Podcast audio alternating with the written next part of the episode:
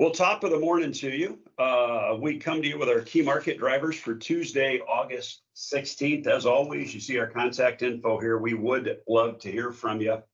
Uh, but let's just jump in and, and uh, get right after it here. Uh, I've had a pretty good downdraft in prices uh, yesterday and today that I'll talk about. I think that's probably the, the, the primary drivers there, really all three of those bullets, especially for the soy complex. Uh, but this comes on the heels of a big up week that we had last week. And I mean, the boy, I tell you what, the volatility uh, in this market continues. Last week, we had corn prices up uh, over 29 cents. That's almost 5%. Uh, wheat prices were up uh, circa 4%, depending on which one you're looking at. Uh, soybean prices up about almost 5%. Soybean oil prices up about 7%, and palm oil uh, this insane volatility in the palm oil space uh, continues. We are up $115, which is almost 12% last uh, last week. And to give you a recap on the prior weeks, up $115 last week, down $80 the week prior than that, up $100 the week prior than that. And we had been down, I think, 40 something percent in the two months prior to that. So uh, the palm oil market continues to search desperately uh, for fair value after the apple cart upset that the Indonesian government gave us in May with that uh, extraordinarily ill-conceived export ban. So that brings us to the slide here. What's driving prices? It was interesting. We got to work yesterday. Soy complex was uh, taking it on the chin. Prices down pretty hard a lot of debate and discussion around the trade with uh, people that we talk to, wires that we read about really what was the cause of it. And, and a lot of people wanted to talk about the weather, and, and certainly the weather's a bit better. Uh, Paige will talk about that for us here in just a little bit. But I think as you scoured the headlines and you looked at things, um, actually got a kick out of one of the Reuters articles I was reading uh, yesterday morning, and it was blaming the bearish price action and the overnight trade uh, on Sunday night as we got to work Monday morning on the bearish WASDE report that we had gotten at 11 o'clock Central Time on Friday, and, and only to have the market crawl back after a big beating, very bearish uh, for soybeans anyway. Uh, market took a big hit early and crawls itself all the way back into positive territory. So little hard to believe that that is why we were down on Monday. Uh, weather's a little bit better, but I'm not sure that I was buying into why that is why we were down uh, quite so hard yesterday and with follow through today. I think it's really this is the big shadow. Uh, what is going on in China?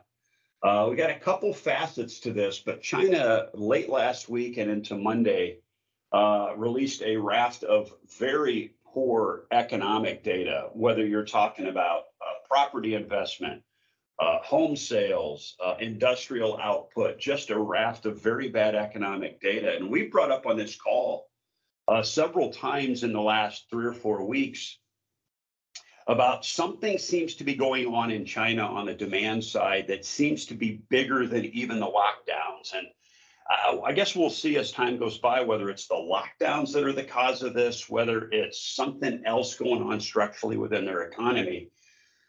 But while the rest of the world central banks are raising interest rates and removing stimulus the, for the economy to try to tamp down inflation, China announced that they were adding stimulus, adding liquidity to the economy, and actually cutting interest rates. Uh, and I think the market saw that as a big uh oh what's going on in China. And of course, China is the largest bean consumer on the planet. It wasn't that many years ago uh, that we used to round up and say that for every three bushels of soybeans that trade in the world market, China buys two of them. They're not quite that big now, but they're just a whisker under 60% last uh, data point I saw. And so they are a, a, a, huge driver, and so goes soybean demand in China. Uh, so goes soybean prices to a large degree. And so that is part of it. Um, to make matters worse, um, just to throw a little bit more gasoline on the fire, we found out when we get to work yesterday that uh, five more U.S. lawmakers, basically five uh, uh, House of Representative members, uh, decided to make another trip to Taiwan just to continue to poke the bear a little bit. So Um, don't want to get into the politics of that because honestly, I'm not exactly sure what they are, but that has pissed China off. Now, when Pelosi went over there, that pissed China off. We got a lot of military exercises, but if you look at the USDA flash sales, we had like what three flash sales, two to China and one to unknown that was probably China for soybeans. Uh, and, and, and the week after that. So China continued to buy soybeans from us, but um, I'm not sure if that's going to continue if we keep poking at them. And I think that too is maybe what the market is worried about uh, and why we've seen the downdraft. Really, it's the soy complex that led things lower. So that's kind of the summary. We'll get into more of the detail of it as we get into the specific slides. But uh, Scott, I know you put this world wheat prices slide in here. Bill's done some analysis, and why don't you talk about this and and all things wheat if you'd like to. Sure. Well, uh, the, the, the main thing about this slide is that um, our US prices have, um, and they are, they're in the black line, kind of right in the middle. Um, if you go back to May and early June, uh, we were the highest in the world, not uh, surprising. In fact, uh, you could take that all the way back to March. We've, we've kind of been the highest priced guy on the street. Um, the red line, if you can, it's not really bright red, but it's kind of a, uh, kind of a brownish red, I guess. On the bottom, that's the Russian number. This That- one, this one here. Yep, yep, and it has been, as you might guess, the lowest guy in the world, and and quite honestly, that's where they sit today. Now, um, the high guy in the world today is Argentina. We know they've got all kinds of their own economic problems down there, and and uh, sometime in in late June, they became the uh, the high guy in the world, and they're they're still there. The point of all of this is to say that our U.S. prices are now in the realm of being competitive. I think that we will likely garner um, more exports uh, because of this. Uncle Sam did raise, and we'll get to that when we get to the WASDE. We did raise our uh, wheat exports by just 25 million bushels. It's a bit early, I think, to be doing that, but they did anyway. So that's kind of the point of this slide. And as long as I've got the floor, um, a, couple of other things. Um, Ukraine shipped a total of 2.6 million tons of ag products in July. Now, when you split it all up, most of it was corn, a little over 1 million tons, only 400,000 uh, of, of wheat, 180,000 of barley, and 360,000 of sunseed. And, you know, as we know, most of these uh, shipments all left by rail up through uh, Romania and Poland. Um, that's down 52% year over year. Uh, the ag ministry there is expecting to do another 50 this coming year for the 22 23 year. And that's compared to 86 from what they did a year ago.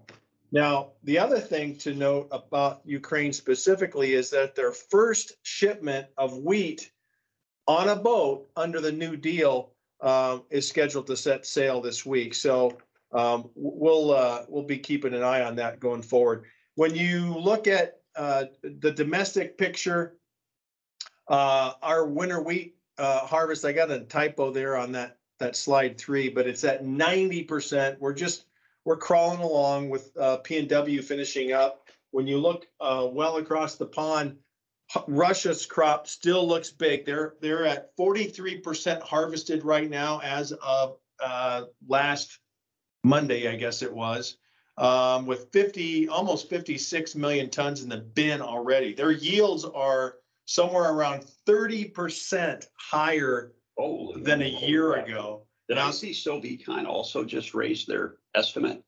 Uh, I don't, I thought I might have seen that this morning, but. maybe yeah, they're at, uh, everybody's up around 95 now. The, the Wow. kicker today is uh, quality. Um, how much of this crop, they, they've got huge yielding crops, but how much of these crops are going to be milling quality? They think maybe uh, only about 60% versus, you know, maybe as much as uh, uh, 70 or 80. Last year, they had about 82% of their crop was milling quality. Wow. So, Well, eighty-two percent for the Russians is a very good quality crop. right. So 60% this year, That's gonna Not- be a little not- tough. Cool, not cool.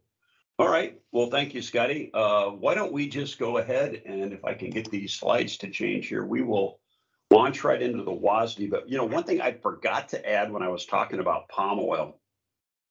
Haven't seen, I didn't uh, get time to look this morning at what palm oil prices did, but after a big jump of almost 12% last week, we lost about half of that back yesterday. Uh, we were up $115 last week. We were down $50 a ton in palm oil yesterday.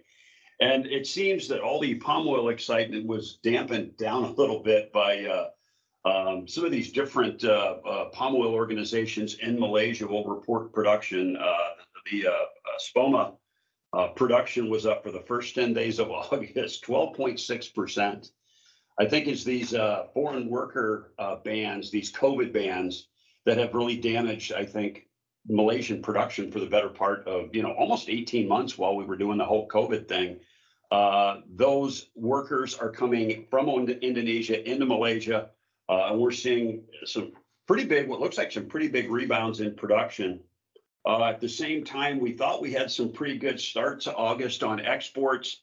Uh, but when you look at first half of the month of August exports, uh, up uh, by the two reporting agencies, 2.8%, 1.9% respectively, the two of the big survey companies. So big production, exports, remember, and that's up just a percent or two off of a pretty crappy month last year, last week, when Argentina, or last month when Argentina was trying to export. So uh, looks like the bearish cast is maybe back on palm oil a little bit, but uh, stay tuned. The volatility is likely to continue.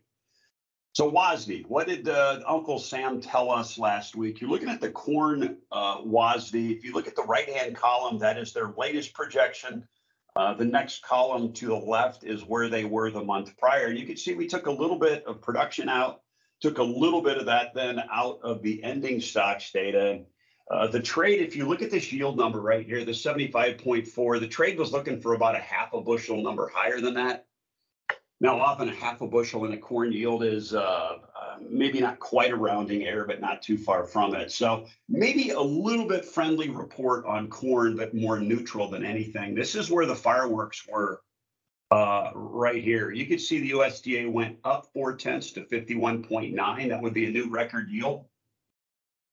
Beating out last year's record yield that you see right here.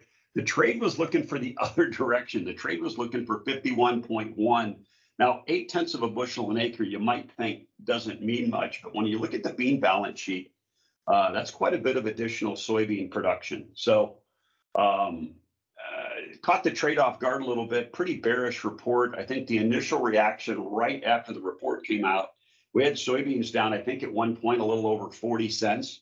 Like I said on Friday, by the time the market closed at 1:30, the they crawled all the way back to small positive territory for uh, reasons, I'll be honest with you, that escaped me just a little bit. I thought we might see a weak close. So, uh, so much for what I think. But that's the bearish part. This was the cornerstone. This was the the big number right here. Now, methodology. Because this crop year hasn't even started yet. This is the crop year that will begin on September 1st of this year. Uh, so in a couple weeks. When the USDA finds production this early in the crop cycle, they will find extra production and they typically stuff 40, 50, 60% of it in the demand side. And if you look at crush, up a little bit here, they they left crush alone in the uh, in the new crop, but that gave us some more oil. And when you look at the old crop oil, once again, uh, deja vu all over again. If this seems like something you've seen before, uh, it's because it's, I'll be honest with you, it's almost become an annual pattern with the USDA. We have thought that the biofuel wolf was at the door um, for uh, most of each of the last eight or nine or 10 years, only to find out that we end the year with enough oil. And it, it appears that we are replaying that. Uh, after looking like we were going to have tight supplies again, the USDA is now saying, uh, you know what? We're going to have a little over 2 billion pounds. That's a very Goldilocks forecast. 2 billion pounds of oil is not too much oil. It is not too little oil. It's just the right stocks. But here we go. The USDA was tight again this year. Well, they stuck that extra production from the extra crush in, and all of a sudden now we have an ending stock situation on oil. Um, you know, we did a little bit of a, a crush look uh, as we looked five years out. And one of the things that becomes very noticeable when you look at the soybean oil balance sheet for the last decade, It's almost like if we have enough beans, the market is trying to solve for that oil balance sheet. How many beans do we have to crush? To get that number to be about six or seven percent of use seems to be what's going on here.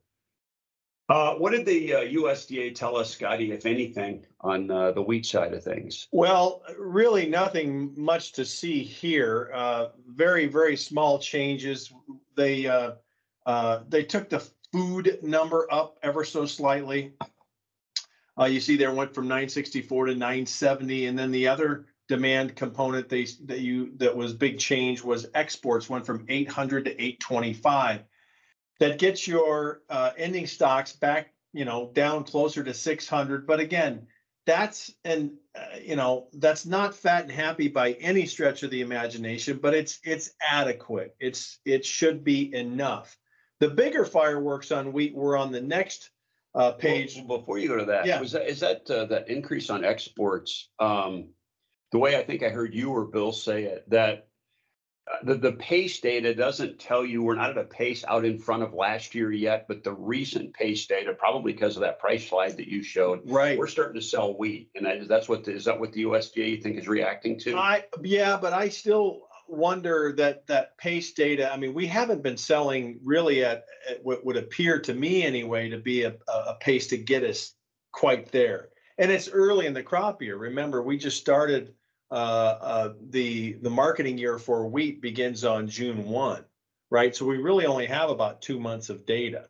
So there's, there's, uh, three minutes and fifty seconds left on the clock in the first quarter and we're, Yeah, and, and we're. we're messing with our, our estimate of the final score already. Now, that's not a big number at eight twenty-five, right? Uh, but, but, uh, we'll see. Oh, one more quick thing Yeah. before we leave from that. Remember now, uh, when we get our September WASDE, we will not, uh, have any more production numbers. You see, we didn't have any production changes. Uh, although they, they did move the, the yield ever so slightly. Uh, we won't see anything in the, in the September WASDE, and we'll have to wait until September thirtieth when we get our, uh, small grain summary. That'll be the final numbers for, That'll be the final wheat production for, numbers. for wheat production, our, our preliminary final. Preliminary final. They reserve the right to change it at will. So when you talk about wheat, this is where we saw some pretty, pretty big uh, changes. This is the world wheat and Uncle Sam finally came around and reluctantly, I, I suppose, maybe I shouldn't say reluctantly, but they finally changed th- their Russian wheat number. They went up six and a half million tons, but they're still the low guy. They're still the low um, guesser out there at 88 million tons. Uh, Dave mentioned earlier that IKAR and Sovecon are way up over 90 million tons. I think it's Sovecon that's at 95. IKAR is not quite there yet. Um, a few of the other ones uh, that went higher to push us up to that 779 and a half million metric tons. That's a new record. Australia plus three, Canada plus one, and China plus three. Uh, on the loser side of the ledger, Argentina down a half, the EU down two, and India down three. So you, you it would seem that you've kind of filled at least most of that hole that was left by Ukraine. Um, and, and so we're a little bit tighter. Uh, you see their ending stocks at 267. You, and, and our stocks to use is just under 34 versus last year we were just under 35. So we're just a bit tighter. Um, but I would say that the, the, the picture is not as uh, dire as what it was maybe in May when everybody was panicking.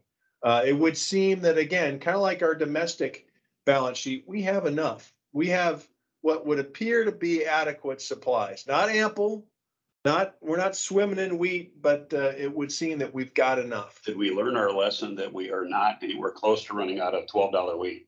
Yeah, We yeah, that- probably don't have enough. funny how that works. Wheat, but it's uh, we funny how that works. wheat, We yeah. never seem to run out of that stuff. Tell you what, a couple years of La Nina have not helped us with South American crop production, but they sure have benefited the Aussies. They kind of been producing, you know, one record or damn near record crop after another here the last two or three years.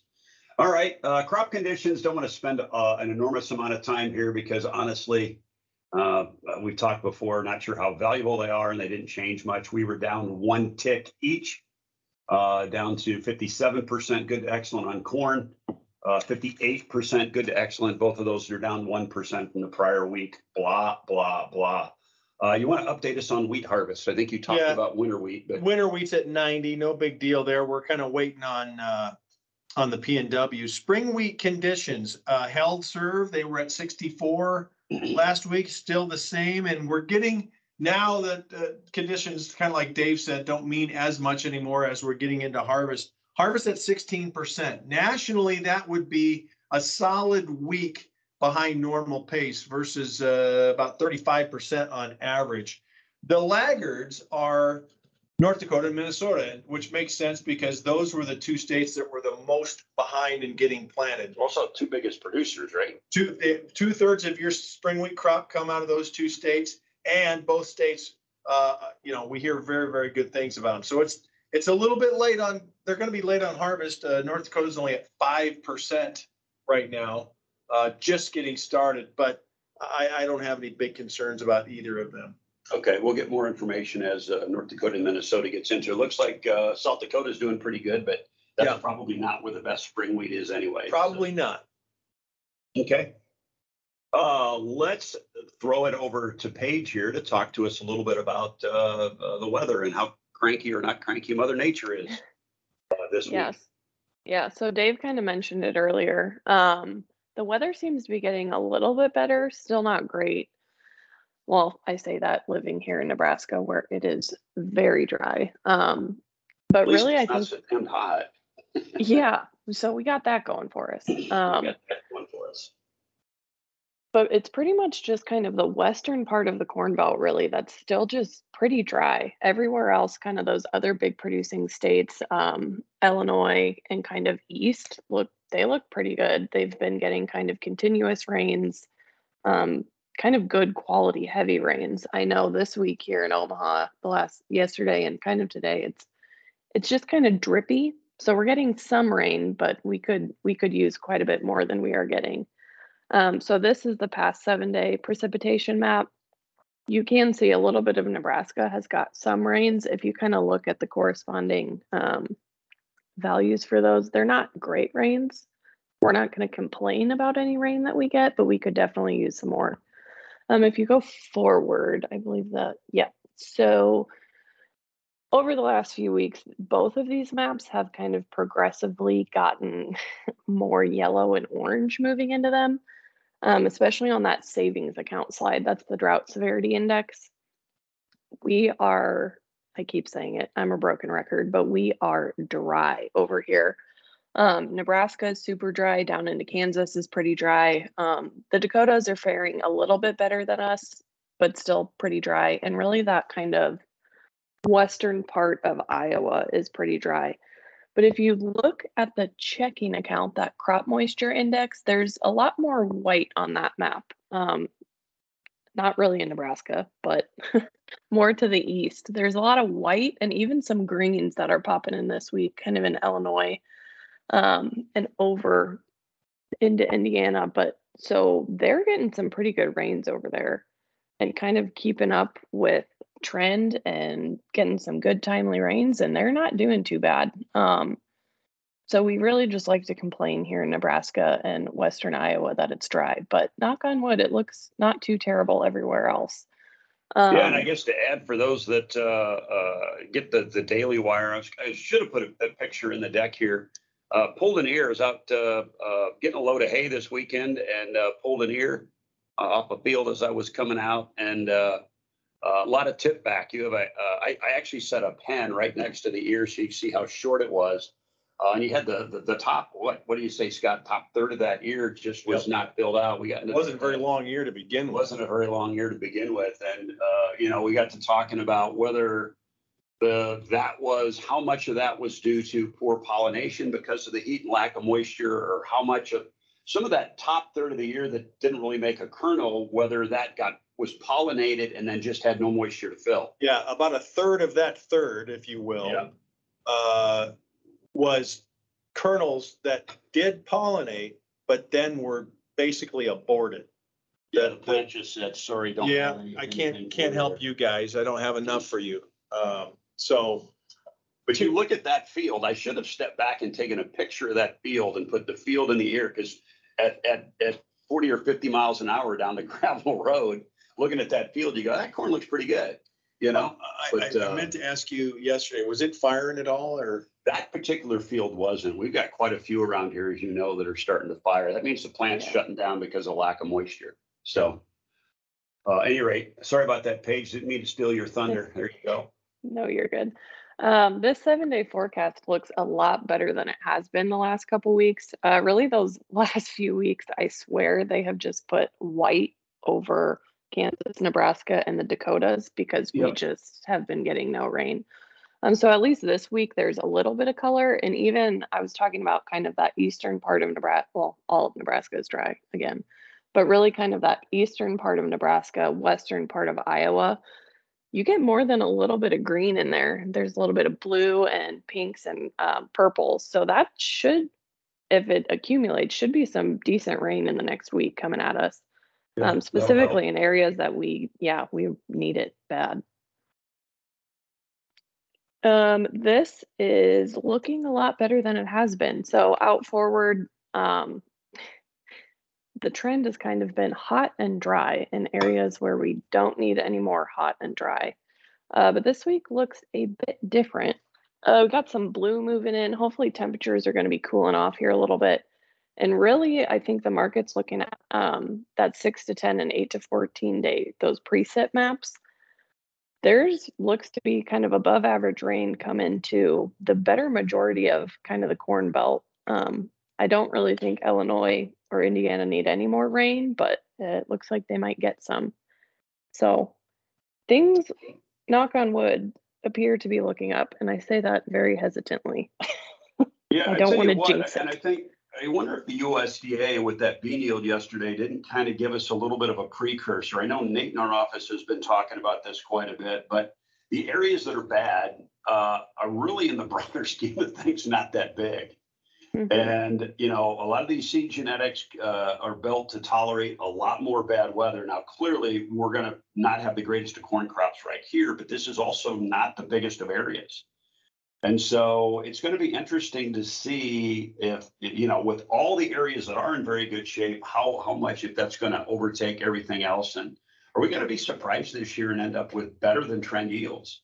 uh, kind of across the board. A little hard to believe right now that that could happen on corn, but I guess it's possible. But I think the USDA gave us a tip last Friday that uh, maybe that is what's going to happen in the bean side of things. So, all right, uh, thank you, Paige. Uh, what do you want to? What's Canada looking like? Uh, Canada, what is this one? This is percent of average precipitation. Um, I think they've gotten some better rains in the past, but this Yeah, is not here. looking. Yeah, There was it's a not lot looking more reds and oranges at up here. point. They've gotten some. They've gotten some. Uh, some rainfall up in that Peace River area. So we're in Canadian crops are really looking pretty fantastic at this point. So we'll uh, we'll have to wait and see. But I think you think in Canada, even with the late planting, we got to be getting pretty close to the finish line. Um, I know a lot of those crops. If you look at Saskatchewan, big chunks of Saskatchewan and Manitoba have got, I think, plenty of moisture in the ground to get this crop to the finish line. And maybe need another drink in Alberta, but uh, we're got to be getting close. For, for canola maybe? Yeah, or- for canola. Yeah, it's spring wheat up there. I mean, They're probably three, four weeks away from getting any cutting on wheat up there. okay. All right. Well, thank you, Paige. What uh, what did we learn in dairy prices last week? Well, I, I think we're finding a, a couple of things. Um, on the cheese side of things, you know, we went all the way down into the one seventies and all of a sudden we have a little more interest and, and, uh, that's got prices back up to the mid one eighties, all, all the way to one eighty-nine yesterday. Um, it's, you know, your, your milk prices are still pretty tight. It's third quarter and it's hot and it's hard getting that, uh, uh, uh, that milk to the, to the cheese place. You see there, Ice cream season, baby. yeah, it's one thirty-eight, uh, under versus one fifty a week ago. Um, it's specific to the ice cream season. Look at the cream supplies. You know, we, we jumped on multiples up to one forty-seven a week ago. Well, they're hanging in there at one forty-six. Uh, we did not have big volume last week on trade, and we're right back to having big volume this past week. We had 34 lots trade again. Um, I, I, think buyers saw that. Uh, remember, we had that print that went to 306. Uh, I believe it was a week ago Wednesday. First time we were up that high since like 2015. And I, I think that brought some uh, brought some demand back when when we could pressure that market back down below three bucks um, and and and just go from there. Um, it's going to be, I think, a, a bit of a tough slog here to finish out the third quarter. Yeah, butter, I mean, with the big downdraft in commodity prices that we've seen in the last three months, butter's kind of the last thing that really hasn't gone down. Yeah, look at that bottom slide there. That red line is where we're at this year. We have not even looked at those last three years. No, so you wonder at some point if that's not going to take a toll. Maybe we just got to get through the hot weather. So, any rate. All right. Well, thank you very much. Uh, that is our story this week, and we are sticking to it. As always, there's our contact info. We'd love to hear from you. And as always, and especially in these crazy commodity markets, be careful out there.